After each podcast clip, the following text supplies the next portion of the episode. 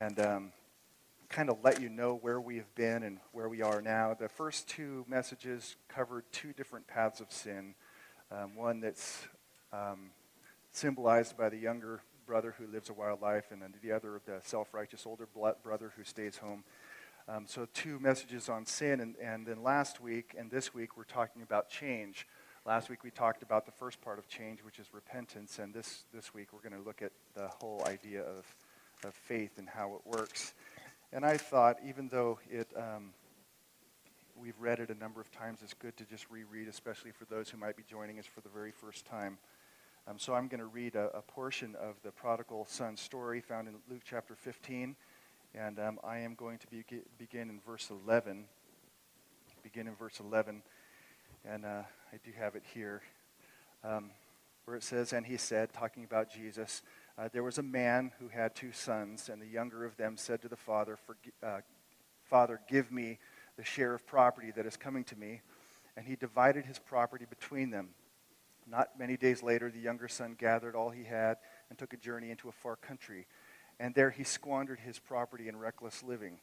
And when he had spent everything, a severe famine arose in that country, and he began to be in need. So he went and hired himself out to one of the citizens of that country, who sent him into his fields to feed pigs. And he was longing to be fed with the pods that the pigs ate, and no one gave him anything." And then verse 17. "And when he came to himself, he said, 'How many of my father's hired servants have more than enough bread, but I perish here with hunger? I will arise and go to my father, and I will say to him, Father, I have sinned against heaven and before you. I am no longer worthy to be called your son. Treat me as one of your hired servants.'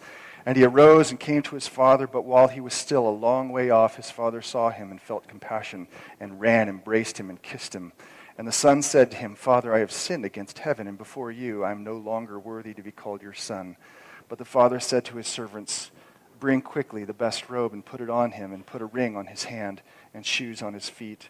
And bring the fattened calf and kill it, and let us eat and celebrate. For this my son was dead and is alive again. He was lost and is found.' And they began to celebrate." Let's pray. Lord, I desire more than anything to be simply a vessel of your mouth, to communicate to your people how matchless and immeasurable, how unparalleled and unequal is your love for your people, and that the gospel of your grace really does free us from thinking that somehow we have to perform for you to get your attention or your approval, when in fact your love precedes anything that we've ever done. And I pray that you would just take your gospel and you would saturate the hearts and the minds of those who are gathered here. For those who may not know you yet, Lord, I pray that they would hear a word that they might believe, and that you would open their eyes to the fact that this is reality and this is truth, that this is who the God is who created all that we know and who lives, the one in whom we live, move, and have our being. And I pray that those of us who have believed, that you would deepen our faith, our understanding, overwhelm us with the magnitude and enormity of your love and grace for us in Jesus Christ. And so I pray, please, by your Holy Spirit, speak afresh to your people and to me. In Jesus' name, amen. Well, in the middle of this story of the prodigal focusing on the first son, we of course see a kind of a radical U-turn in his life, from going kind of in a wild direction to making a U-turn and then doing this about-face and heading back into his father after his life has been shattered. But at kind of the center of that U-turn is this massive change that happens, a change that has happened to countless thousands of people throughout the centuries, people who have been touched by the message of Jesus and the grace of God. From Paul, who one day was a passionate church persecutor, to the next day being a champion of the Christian cause. That was a radical U-turn that took place in his life, and at the center of it was this meeting with Jesus. To John Newton, the slave trader turned pastor, and there are people in this room, many of us, perhaps most of us, that can look back to a time when there was this U-turn made in your life. And maybe it was a radical U-turn, maybe it was a right turn, but there was a change. And at least in my case, I look back and I can attribute certain factors, but really I can't understand why at that particular time in my life a change was made, except to say that at the deepest level, God did something to me. But the Bible describes this change in two parts, one of which we looked at last week, which is the repentance idea. And we basically defined repentance as you have to acknowledge with your intellect that life is wrong, I am wrong, that there needs to be a brokenness of heart, and then there needs to be a change in the direction of one's will, and that constitutes repentance. That's the negative side of this coin, on which the other side is this thing called faith, which is the positive side, and that's a part of this change that happens in life.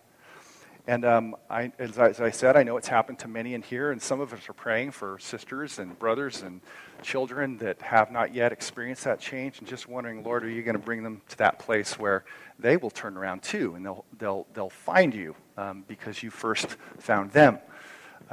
And we're looking for that. Well, I want to look at that second part of the change, namely faith.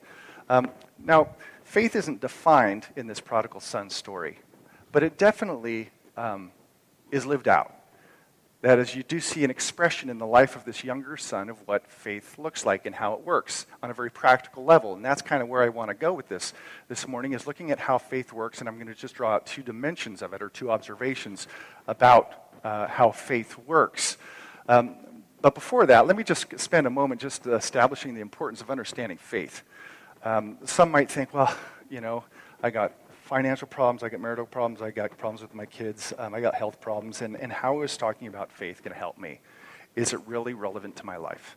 And I would say absolutely, 100%, it's perhaps one of the most relevant things you can talk about is faith. In terms of the Bible, from beginning to end, Genesis to Revelation, there is this singular echo or theme that the just shall live by faith.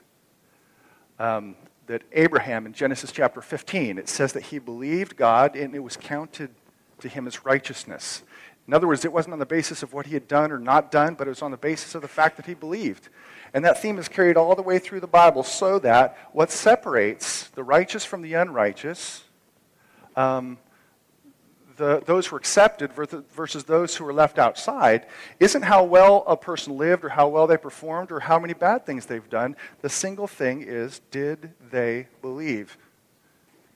Or should I say, in whom did they believe? And in what did they believe? That's what separates, is that thing called faith, not one's performance. So it's important on the grand scheme of the Bible, but I think it's important faith, because I don't think that there's a decision, a choice, or any activity in life that is not an outworking of our beliefs. That everything we do and think is based on some beliefs about people, about self, about reality. So, for example, if there's a guy who sees a beautiful girl and he thinks he has a chance at her, that is, he believes that there's even a remote chance, well, then he will kind of orchestrate the activities and choices of his life to try and woo and win the girl. It kind of reminds me of a stupid line of the most wonderful movie made in Hollywood, Dumb and Dumber. You ever seen it? This just goes to show you how deplorable some of my movie watching is. But there's this line in there in which Floyd, played by Jim Carrey, looks at, her name's Mary Swanson, and he goes, you know, he's kind of a goofy guy, looks at her and he says, so, what are the chances of a girl like you dating a guy like me? And the girl responds, like 1 in a million? And there's this like awkward pause, and he goes, so you're saying I have a chance? It's like, as long as there's 1 in a million chance, he's like, I am going to go for this, because if he believes there's even a 1 in a million chance, he's going to go for it. Kind of stupid, I know. But that kind of idea, on a more serious note, it's been said that early in her life, Karen Carpenter was told that she was chubby. And she believed that, which inevitably led to some distortions, some eating disorders, and ended her life. And she believed something somebody said. A woman who's overweight, or thinks she's overweight, believes she's overweight, whether she is or not, it's going to change her actions, her attitudes. If we really believe in our heart of hearts that money is the means to security and to pleasure, then we will spend much of our life, our activities, and our choices in the pursuit of money. That is simply to say, what we believe works itself out in our choices and decisions. So is faith important? Absolutely. Faith, I think, underlies everything that we do, what we believe about ourselves, other people, nature of reality, and so forth. And everybody has them. There's this quote by Wayne Dyer, kind of the self-help guru, where he says that our lives are the sum of all the choices we have made. Our lives are the sum total of all the choices we have made. Now, if that's true, and I don't like the way it's framed because it's humanistic, but if that's true, I think it's even more true to say that our choices are based on the sum total of our beliefs, that our belief drives choices and decisions. So when we talk about belief, what we believe, how faith works, extremely important. I think it's also good to keep in mind that the very first assault back in the garden in Genesis chapter 3 was an assault on the truth. And it was an assault on faith. Because what he wanted to do when the devil came and tempted Eve was he wanted her to believe a lie. He wanted her to believe that God really isn't that good. So the first assault was an assault on the faith that Eve had in her good creator. So is faith important? Absolutely. So when we talk about how does faith work, we're talking about something that's fundamental to life in our actions, in our activities, in our choices, and so forth. So back to the question, how does faith work, especially in light of this son who's made this radical shift, this U-turn, this about-face, going in one direction, now going in the other direction? And what does his faith look like? What does it teach us about how faith works? Well, the first observation is this, that, and this is a illustrated here, and it is grounded in lots of other texts. And that is this, that faith operates on the basis of truth. Faith operates on the basis of truth. Now, I want you to think back for a second to this younger son's experience. When he finds himself, his life shattered, he finds that his particular belief that he could find life by living in a self-indulgent manner, when he finds that whole belief shattered and he realizes he's eating with the pigs, there's something happens that changes the direction of his life. And what is that? The first thing he calls to mind in the middle of his mess and his brokenness is something about his father. That is, it says here, but when he came to himself, or another way of saying that is he came to his right mind, now he's thinking correctly, he said to himself, and then his mind reverts back and goes back to a memory of what he knows about his father and his vast resources. As he says, how many of my father's hired servants have more than enough bread? In other words, abundance. But I perish here with hunger. I will arise and go to my father, and I will say to him, Father, I have sinned against heaven and before you. Is that one of the important things, not only does he realize that his path is bankrupt, that's the repentant side, but his first thought that changes the direction is a thought about what he knows about his father, namely truth about his father.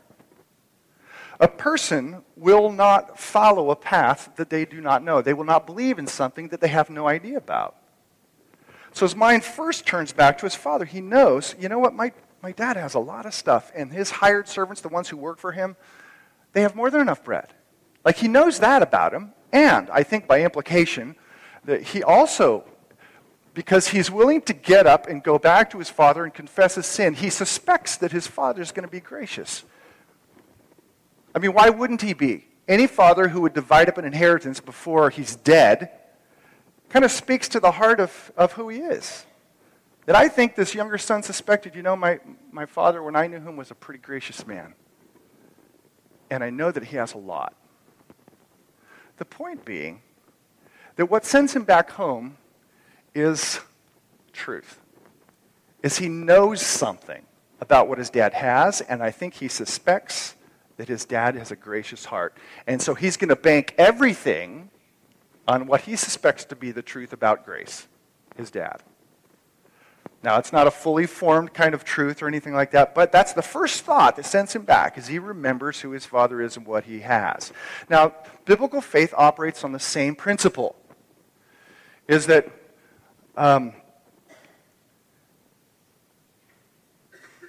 faith is energized and belief happens and is ignited And change happens when someone comes to see, by the Spirit's illumination, the truth about God's heart, about what He has done for us in providing all the resources we need for life through His Son, Jesus Christ.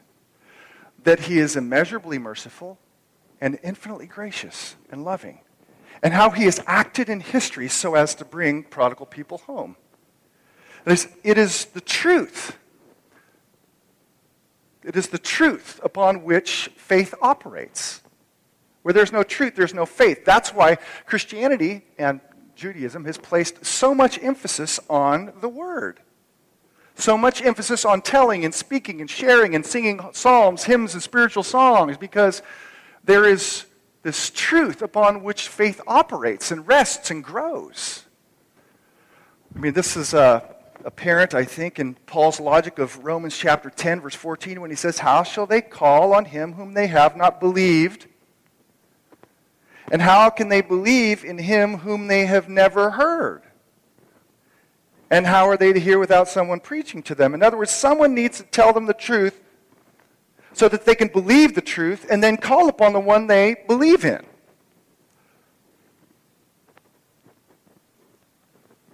So there's this idea of word, of idea, content of who God is, His heart, how He's worked in history, that is the operating principle and the basis of faith and belief. Truth. It rests in the truth of knowing. Will God accept me? I've heard an amazing word, a good news that He has sacrificed His own Son, bore our sorrows, and then He has given Him life, and He's given us life to all who believe. That's the kind of God I want to go home to in the middle of my shattered life. So it operates on the basis of truth. That's what sends him home, is he remembers, he knows something about his Father. Now along those lines, I think you can kind of reflect on the nature of what I just said in a couple of different ways that may apply to your situation. Because I know that there are people who know the truth, like some of my family members who have not yet changed. And to remember that truth at some point may be awakened, because that's what the Spirit of God pours water on to bring life and bring faith and belief, and that changes a person's life. It sets them in motion back towards the Father, is this thing called truth or the gospel, the content of who God is and what He has done. But just to know that God can awaken, I mean, think about it for a moment. We don't know how long the prodigal was gone from the Father, but he was gone for some time, so he carried the memory of his Father with him for quite a while. And at the right point, at the right time in his life, when everything broke, he remembered. And everything changed. That there are people who have received and heard the gospel who may not respond to it now, but someday, in the right circumstances, at the right time, boom, they'll remember, this is what I heard. And I remember the testimony and the words of a God who is so loving that He would sacrifice Himself for the sake of our sin and give us life. Along those same lines, this is kind of an interesting little story. We're getting ready to go to Israel in 2012, so if anybody's really interested in going, we still have some room. But they excavated this place called Masada, which is one of the last holdouts of the Jewish people back in the Jewish wars of AD 70. Well, anyway, they were excavating Masada in the year 1963, and one of the things that they unearthed was a seed. It was a seed of a date palm. It was 1963. They did some carbon dating on this date palm seed, and it was 2,000 years old. It was buried there by the Jewish people. 2,000 years old. So buried 2,000 years ago, excavated in 1963, and then in 2005, and some of you have probably read this story, it came out in 2008, in 2005, a botanist took that seed that had been buried in the ground for 2,000 years, put it in the soil, put water on it, and it came to life. Now here's a story, I know you don't really believe me, but this is like National Geographic, they call it the Methuselah tree, grew from 2,000-year-old seed. It's amazing that something could be buried underneath the earth. And of course, there's a really dry climate. Things don't fall apart there, which is why we have the Dead Sea Scrolls. And yet, within that seed, all of the properties with potential life are all there. and they didn't decay. So they put it in the right soil and put the water on it, and it blooms. And I just think how hopeful that is in terms of, you know, there's a time and a place when God the Spirit can germinate a truth in a person's mind because they have heard it, and life will be born. But it is, understand, faith operates, and the Lord has ordained that his truth be the means by which life comes. That is faith and belief and sends a person homeward. That's one kind of just reflection on how truth works in terms of igniting faith. I also think another important thing for us as believers to recognize is that faith grows in the same way. As we feed our souls and minds on his truth and gospel, on who God is and what he has done, his character, his love, his grace, his holiness, his awesome power, his wisdom, and what he has done for us, and that he's packed it all in Jesus, in whom all the fullness of God dwells, in whom all the wisdom of God dwells, and this taking in of those truths really does, like water and fertilizer, build faith and belief. But here, I want to say it's not just an academic approach to the Bible that treats it like a science book textbook in which you try and just parse it all apart and put it back together, and wow, I learned a verse today, and I learned about the history of Israel, and I know that Moses was spent some time in Midian, and Jethro was his father-in-law. It's like, that's great. But we'll know that the word, the truth, the gospel is growing our faith when we come to it like a thirsty person comes to water or a hungry person comes to food. And you feed upon it, and it satisfies your soul. That's what builds faith, is this thing called truth. So we have this kind of operating basis of our faith is this truth. We've got to keep immersing ourselves in it over and over again. How are we going to separate out the lies that we've come to believe because of the world around us versus the truth, except we just swim in and saturate our minds and hearts and lives with the truth about who God is? The Bible ceases to be just a book of words, and it becomes your best friend through whom you commune with the Father and the Spirit of Father. So the point being that one of the ways faith works is that it operates on the principle of truth. Where there's no truth, there's no faith. And by truth, we're talking about a grace-centered, God-centered truth that tells us what God has done for us uniquely in Jesus Christ. So faith operates on the basis of truth. That's one of the things you see. A second thing that we find here, I think, is that faith comes to God empty-handed. This is an extremely important point that I found both refreshing, and I know for some of you this isn't a new thing. But a failure to grasp this, I think, leaves us in a place where we're constantly trying to earn from God something or perform for him so we can grant some forgiveness or some approval from him, which just simply isn't the case. So he remembers this truth about who his father's was, his resources, and suspected that his father was gracious and would take him back. So he comes back. And then we find when he gets there, he basically walks up with nothing to offer. That's basically what it says. It says, and he arose and came to his father, but while he was still a long way off, his father saw him, felt compassion, and ran and embraced him and kissed him. And the son said to him, Father, I have sinned against heaven and before you. I am no longer worthy to be called your son. And at this point, the father interrupts him, won't let him go on with his ploy to try and work for him or work his way back. But he comes with nothing. He simply comes with a confession that he's done wrong, and he goes on to say that I am worthy even to be called your son. In other words, I don't even deserve to be known as your relative anymore. I mean, he's just taken the walk of shame, what would have come with it was the idea that he was wrong. He's going to have to admit he's wrong. He's going to hang his head, but he comes back, and he just confesses to his father, listen, I have sinned against you. I've sinned against heaven. I'm no longer to be worthy to be called your son. Empty-handed. And that's how the Lord wants his people to come to him. Empty-handed with nothing. I have nothing to offer you.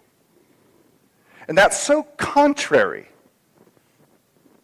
to our human instinct and pride. We always want to bring something. It's difficult for us to receive something without offering something in return. Then in his case, you know, if I was in the prodigal son's shoes, I probably would have thought, well, maybe I should dress myself up. Maybe I should go to some rehab for a while, see if I can get myself back in good standing so I can come back and say, hey, I'm ready. That's what we do in our human relationships often, is we form a sort of penance that we have to do in order to gain good standing again. You make your wife mad, and you decide, okay, I got to make this right. And so you make her dinner, and then you take the kids out to a movie. You come back, you rub her feet, and then you give her flowers, and everything's right again. You go through your little process of penance. He doesn't do any of that. He simply comes back empty-handed. I've sinned, and I'm not worthy. That's biblical faith. Almost by definition, that's what faith is.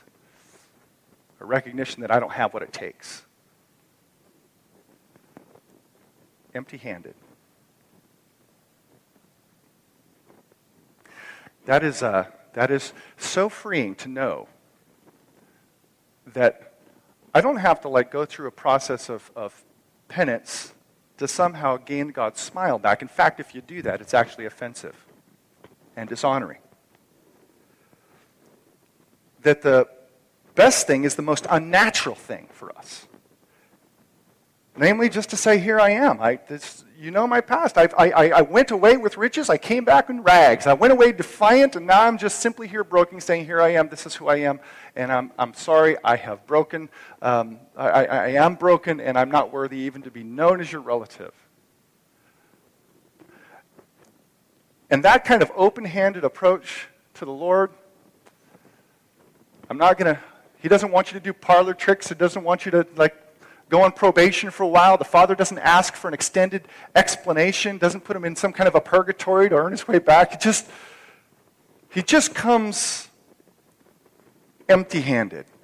And this is a truth that is reaffirmed over and over again in Scripture. That this is how God's people not just come to him the first time, when you're first converted, when that first change happened, but this is how Christians are to come to God all the time. We walk this life empty-handed. There's nothing that you have not received. Nothing. So not just at the beginning of the Christian life do we relate to God empty-handed, we live the Christian life empty-handed. Everything I am, everything I will be, everything I could do, will do, you will do, all of it, in the end, is his. So we always are empty-handed. Tremendous humility in this, to recognize that really the only way that God smiles down upon his people's faith is if that faith is an empty-handed kind of faith. Jesus teaches the same principle 3 chapters later in Luke chapter 18, where he tells another parable about a Pharisee and a tax collector, both of whom are at the temple, both of whom are praying. Pharisee is standing, you know the story. He is praying, thank you, Lord, that this guy, I am not like the rest of these people who are adulterers and so forth. There's a smug sense of self-righteousness to his prayer. Meanwhile, right next to him is the dirty guy, the tax collector that nobody likes and everybody knows is a sinner. And he can't even bring himself to lift his eyes to heaven. And he says, God, be merciful to me, a sinful man. And Jesus says, you know what, of those two men, the one who came empty-handed, who just said, listen, this is who I am. I have screwed up royally. He went away justified because he was honest, real, broken before the Lord, empty-handed. I have nothing to offer, nothing. I can't point at any performance that I've done that would please you. And as I said, that's just not the way that the Christian life begins, but it's also the way the Christian life continues to be lived out. King David taught us this in Psalm 51. You know, he took as you well know, a major dive down in his whole affair with Bathsheba and the defiance of God's good grace. And he knew that he had nothing to offer. So when he writes his song of lamentation and confession, he knows that you have to come to the Lord empty-handed. For you will not delight in sacrifice, or I would give it. In other words, he knows that an animal's not going to, take it away. That's not really not what the Lord wants. It's payback. Or I would give it. You will not be pleased with a burnt offering. The sacrifices of God are a broken spirit, a broken and contrite, O God, heart, O God, you will not despise. There's not a single Christian in this room who doesn't struggle with sin. The question is, what do you do with it? What does faith do with it? You're going to beat yourself up thinking, if I beat myself up a little more, maybe God will see how sorry I am. Maybe he'll be happy. Are you going to tell yourself, I'm going to pray hard and I'm going to read the Bible a lot. And then after a week or 2 weeks of doing that, I know I'll feel better about myself. And I think I'll feel like God is approving of me. You know what that is? It's just a form of performance. It's a form of trying to gain God's favor again through our penitent acts. He doesn't want any of those things. All of that simply diminishes the sufficiency of his grace and his forgiveness for us in Jesus Christ. You know what he wants us to do? He wants us to come in faith, trusting, Lord, here I am.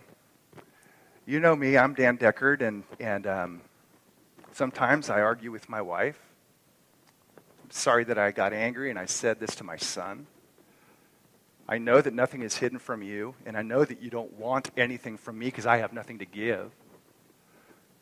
So I'm just going to stand here empty-handed, trusting that you satisfied my sin in Jesus, and I'm going to live a life of thanksgiving. Empty-handed. That's how the Lord wants you to come to him over and over again, based on the truth of what you know about him and what he's done for us, but to rest empty-handed in the fact that he has supplied for us. That's how he wants us to live. And you know what? The rest of our life we're going to be battling our dark side. Until he brings us home, and thank the Lord, that'll be a wonderful day. But until then, we live empty-handed, acknowledging, hey, this is who I am. I am, apart from Jesus, unworthy to be called your son, but in him I know that I am free, and I am loved, and I am saved. And you see what happens now. The son remembered a truth about his dad that sent him homeward. And by the way, can I just say that sometimes faith doesn't have to be strong to save. It's not the greatness of our faith that saves. It's the greatness of the God in whom we believe that saves. As John said, just a mustard seed side of faith, if it's real, can save. I think maybe, this is just my guess, and it is a guess, that the prodigal son, when he first started to think about his father, I think his faith looked more like a maybe. Maybe he'll accept me. But even a maybe is a form of subtle faith, because it sends him in a direction back to his father.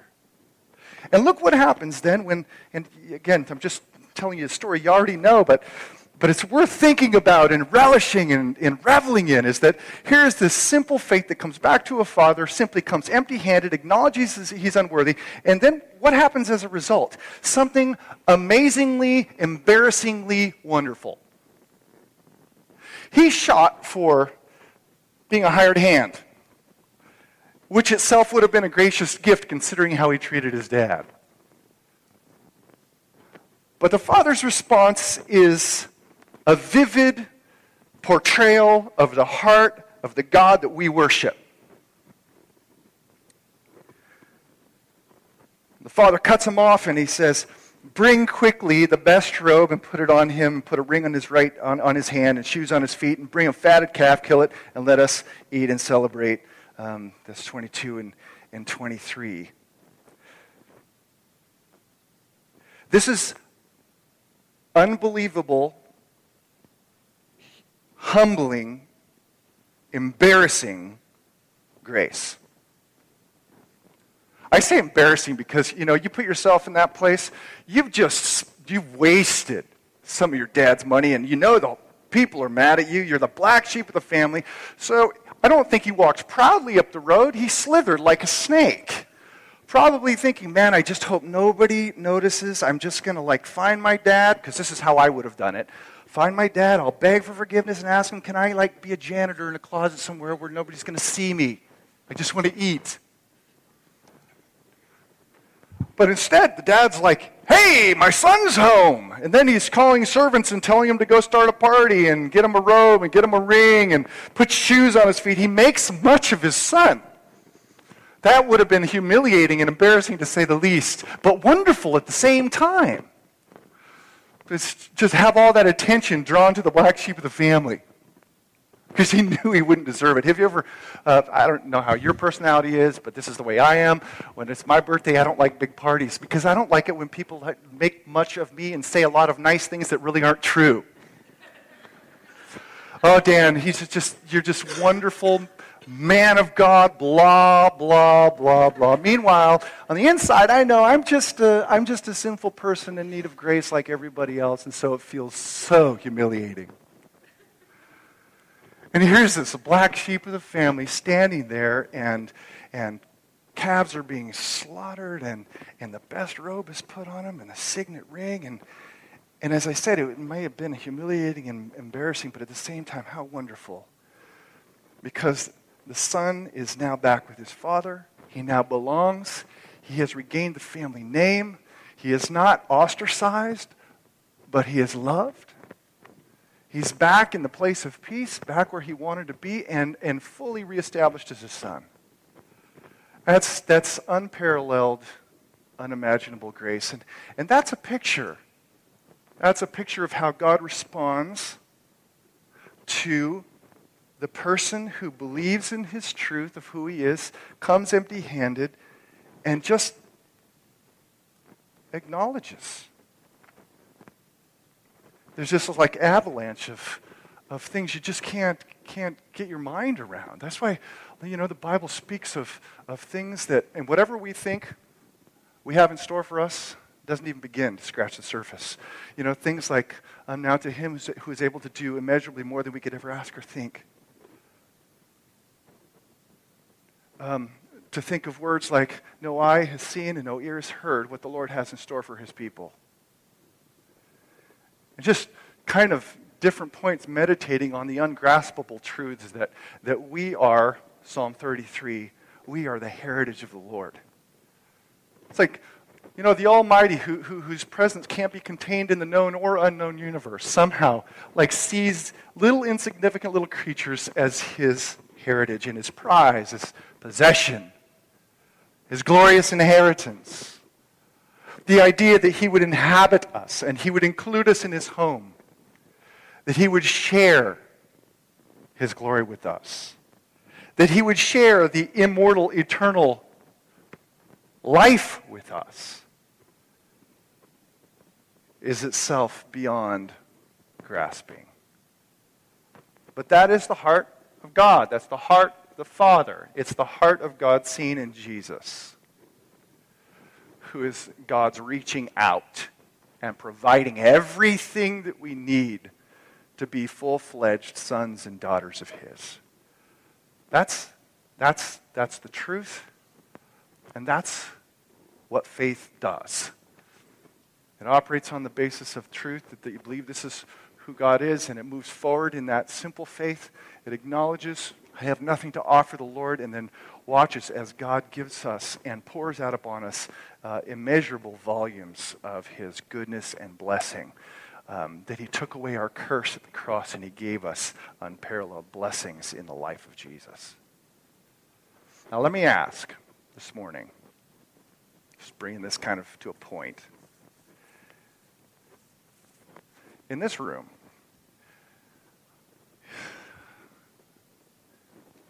let me rephrase, re-ask the question. I know that there, in any given Sunday, are individuals who come because your life is broken and you're at the end of your rope. Your way of life is petered out, and you don't know where else to turn. And perhaps you've come here this morning thinking, man, I need something. I don't know what I need. I believe it was to hear this truth. And maybe in your mind, the Spirit of God is producing a maybe. Maybe this is real. Maybe this is who God really is.